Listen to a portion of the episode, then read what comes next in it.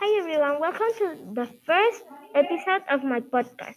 In gifted class, we have been learning about discrimination, but I focus in discrimination during times of COVID-19 because it's very important to be educated on what is happening right now, which will be in a storybook. I think it's very sad that not a lot of people know about the discrimination happening during COVID 19. And those who do, like the president, are not doing a lot of help those people. People with little money are getting no support from government, and this is not right. I also don't understand how people can discriminate and not feel bad about it.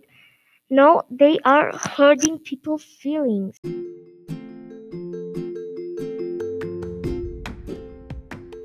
Lucky I have done been discrimination during these times, but many people in the world are right now. For example, the doctors who are building the work with people with the virus when they are actually our heroes. I hope you enjoyed this episode of my podcast. See you next week. Bye.